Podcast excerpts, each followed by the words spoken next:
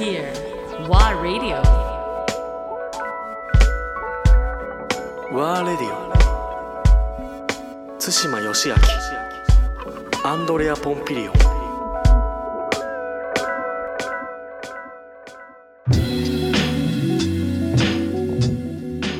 先日今年のグラミー賞が行われて、はい、で、まあコロナのあれだっていうことでいつもみたいな盛大な感じではなかったんだけども、なんだろう、速報っていう形で、プラスその後のニュース、一日中やってたけど、日本人がいわゆるグラミー賞を受賞したっていう話があったじゃない、はい、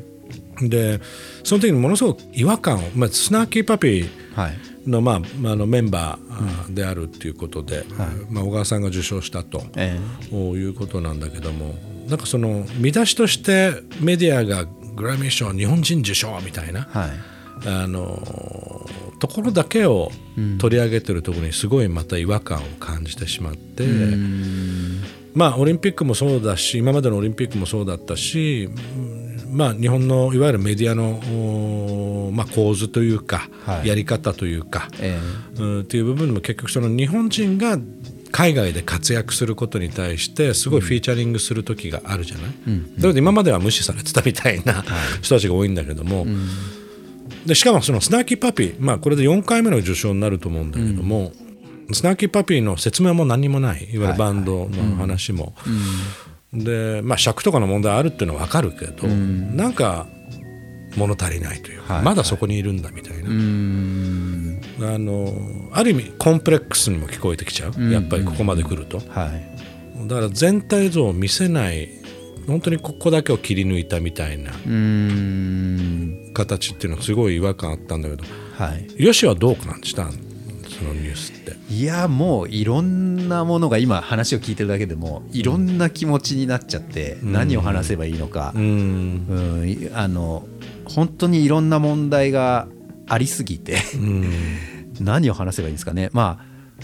えば今アンディさんが言ったそのスナーキーパピーの説明がないっていうところで言うと、やっぱり日本の音楽業界とか日本人の僕らが生きている上で、海外の活動っていうか、海外の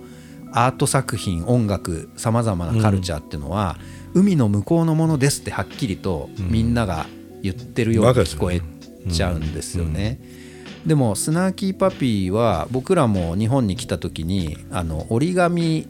プレイヤーズっていう名前でオープニングアクトやらせてもらって、で打ちのめされたんですよね、彼らのすごさにもううちのミュージシャンみんな落ち込んでて、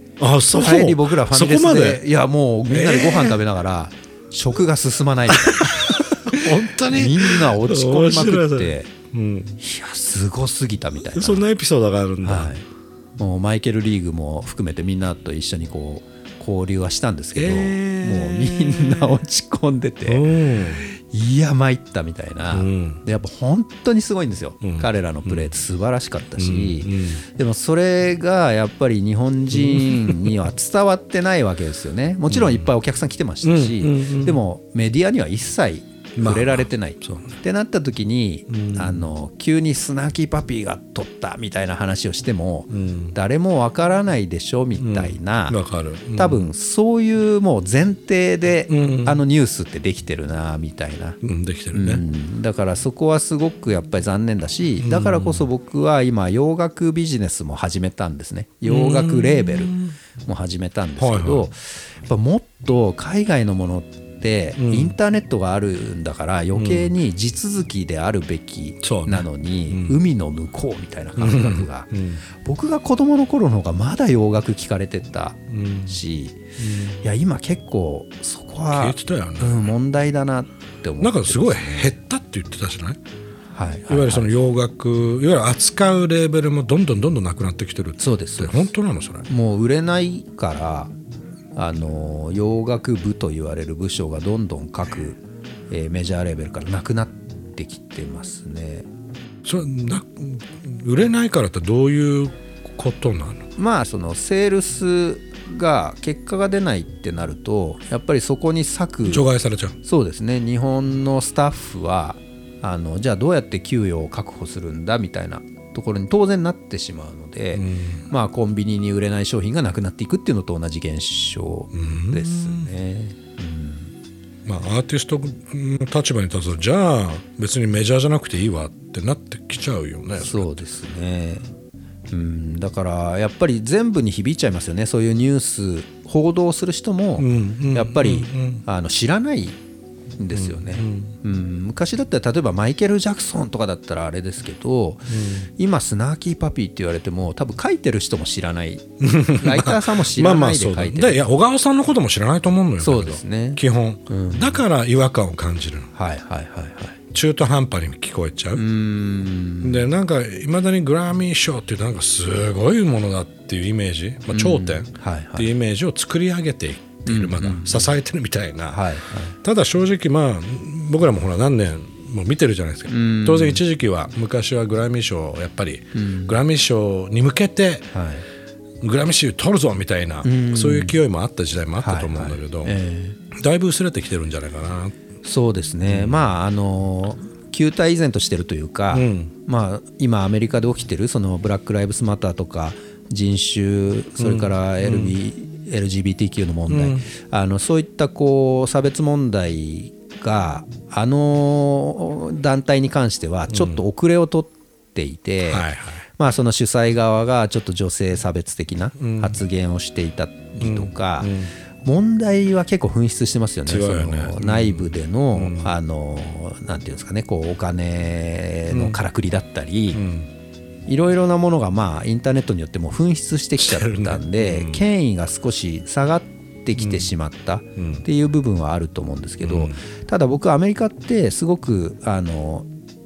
悪い部分そうやってあるんですけど、うん、いい部分としては改善していけばまたあれだけ歴史があるものなので、権威は戻っててくる可能性はあるなと思ってるんですけど、うんうんまあ、この間ウィークエンドももうグラミーに関わることはないって言ってたりとか、うん、結構アーティストからやっぱりその嫌われてしまっている。だいぶ引いてきちゃったというか。そうですね。だから残りだけのお祭りになっちゃってるというか、うん、でこうなってくるとア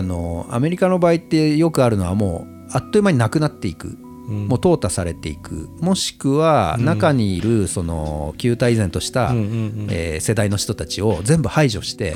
新しい世代がリフレッシュするね、やってまた盛り上がっていくか。日本だとなあなあなまま続いていくんですけど、アメリカは意外とどっちかになっていく気がしてて、ここ数年で変わると思います。それはあるかもしれないね。変わんなきゃいけない。そうですねっていう状況で、ね、変わるとき早いですからね。早いからね、あっちはそうだよねまあ話ちょっと戻っちゃうけど、まあ、そんな時代の中で、まあ、自分はその、まあ、海外アーティストも扱っていこうっていう判断、うんはい、売れないのにって言ってるのにそれはどういう意味なの？いやもう好きだし楽しそうなので、うん、で僕らの規模だったらやれるんですよね、うん、300人500人の社員抱えてるわけじゃないので、はいはい、あとは僕らが外に出ていくときに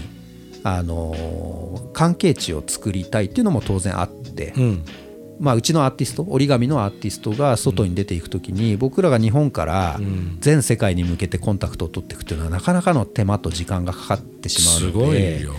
うんまあ、今もやってますけど限界があるなっていうところで言うと、やっぱり海外のアーティストレーベルとリレーションを取っておくことで、何か他の国でやりたいときに相談しやすかったり、まあアーティスト同士のコラボレーションとかそういうものも頻繁にやれるようになるので、売れる売れないで言うともう何もできなくなってしまうの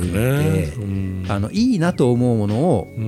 どれぐらい売れるかって後で考えるっていう、そのマーケティングが後にあるっていうスタイルで僕はやってるので、今低迷してきてるからこそみんなが手放してるんで、僕がいいなと思える今まで手を出せなかったアーティストと簡単にコントラクトができるっていうのはチャンス、僕にとってはチャンスですよね。なるほどね。